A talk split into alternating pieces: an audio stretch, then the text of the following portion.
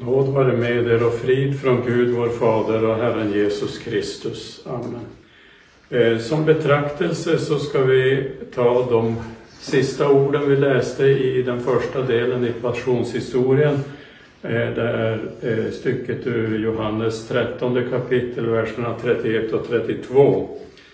Så snart Judas hade gått ut sa Jesus: nu är människosonen förhärligad och Gud är förhärligad i honom.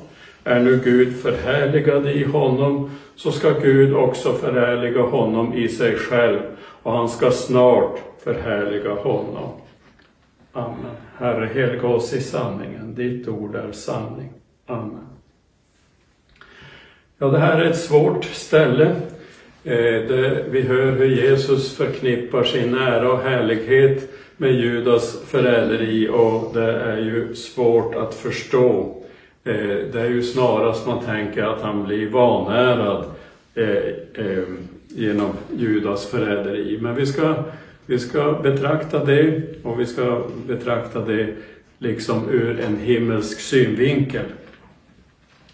Under hela sitt liv här på jorden så ärade Jesus Fadern, och Fadern ärade honom. Så Jesus ärar Fadern genom att enbart tala det som han hört, hört hos Fadern, och han gjorde enbart det som han sett hos Fadern. Han fullbordade allt som Fadern gett honom att utföra. Och Fadern ärade Sonen vid Jesu dop och på förklaringsberget, och också strax före Jesu stora lidande. Så ärade Fadern honom med en röst från himlen. Fadern ärade också honom genom att ge honom gudomliga under, eh, härliga maktgärningar, kraftgärningar att utföra. Fadern lät sin härlighet bli uppenbar i Jesus från Nasaret. Eh, det läser vi i Johannes första kapitel. I, i, i den fjortonde versen skriver Johannes så här: och ordet blev kött och bodde bland oss, och vi såg hans härlighet. En härlighet som den enfödde har av Fadern, och han var full av nåd och sanning. Men så hör vi nu att Jesus förknippar sin ära med Judas förräderi. Så när Judas hade gått ut för att förråda honom sa Jesus: nu är människosonen förhärligad och Gud är förhärligad i honom. Och det här är svårt att förstå. Hur kan människosonen vara förhärligad i den stunden när en av hans lärjungar gick ut för att förråda honom? I eh, Johannes åttonde kapitel så kan vi läsa om judarna som tog avstånd från Jesus och, och hånade honom. Då sa Jesus: ni vanärar mig. Och det kan vi förstå, det är ju lätt att förstå. Men då Judas gick ut för att förråda honom, då sa han: nu är människosonen förhärligad. Och det är svårare att förstå.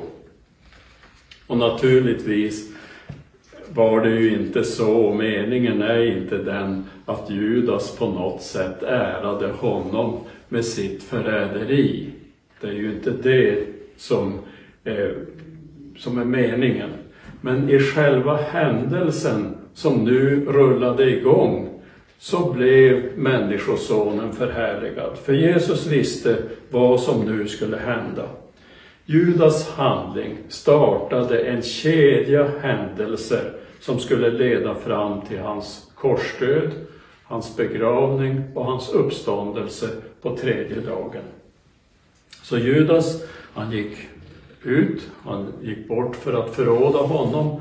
Han gick för att ta med sig den romerska vakten och ett antal av översteprästens tjänare, och kom till Getsemane där han visste att Jesus var tillsammans med sina lärjungar. Det behövde inte ske eh, exponerat för folket.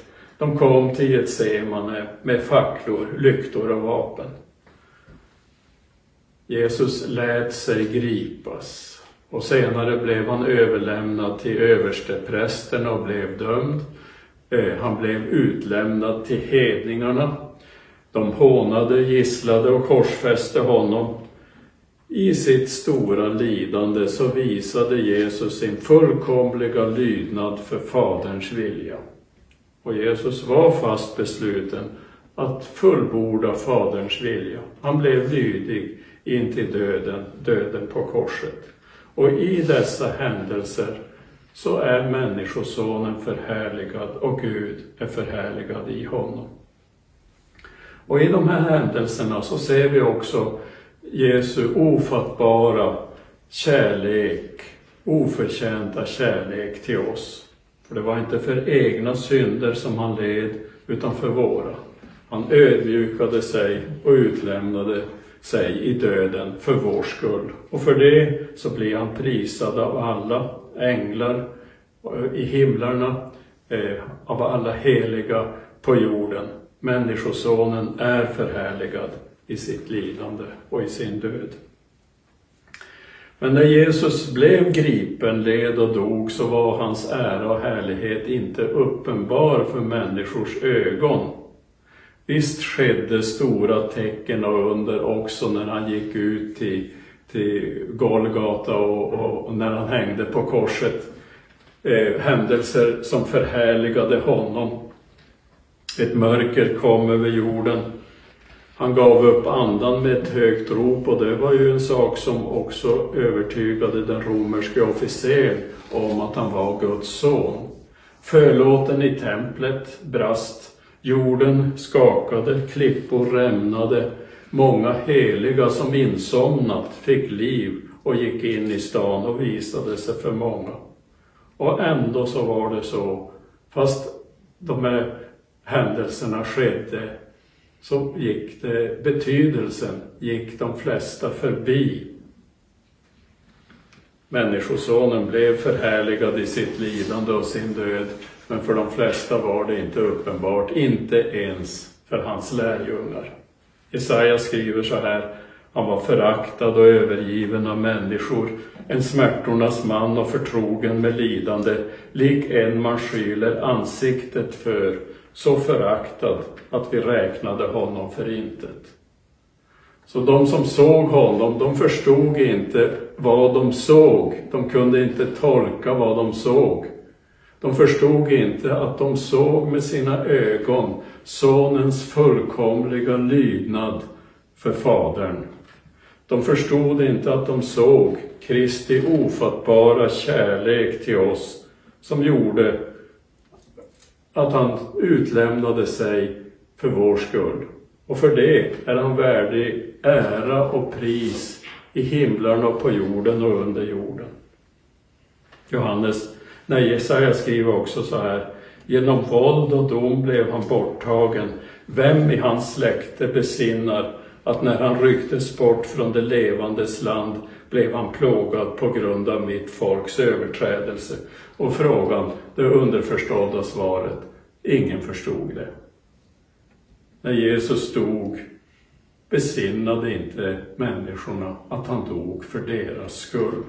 De tackade och ärade och prisade honom inte, utan de föraktade honom. Han var så föraktad att man tittade bort.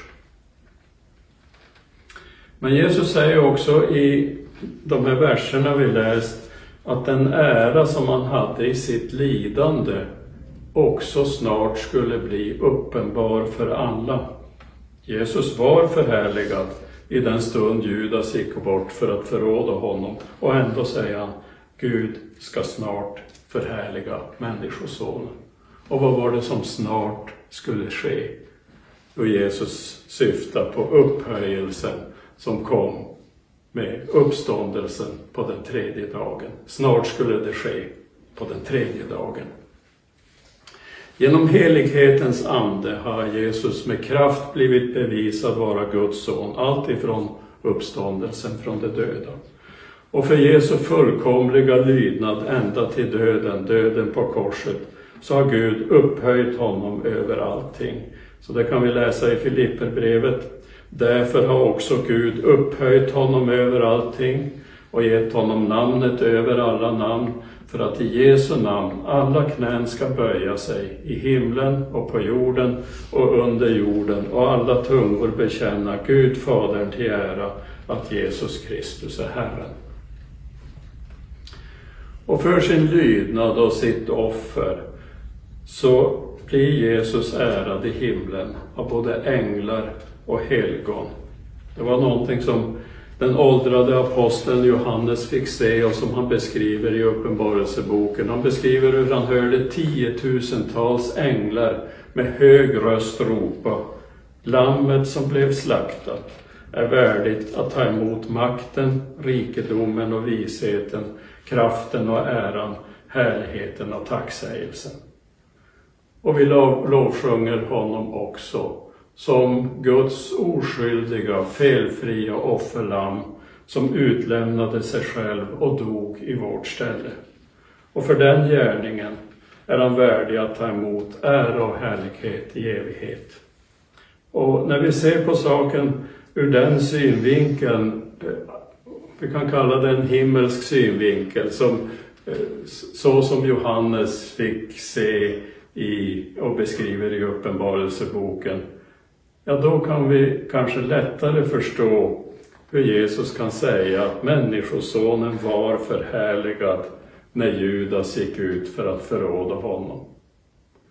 Vi och alla kristna, ja änglarna i himmelen, vi lovprisar honom för att han inte drog sig undan, inte gömde sig, utan utgav sig själv i lidande och död i vårt ställe.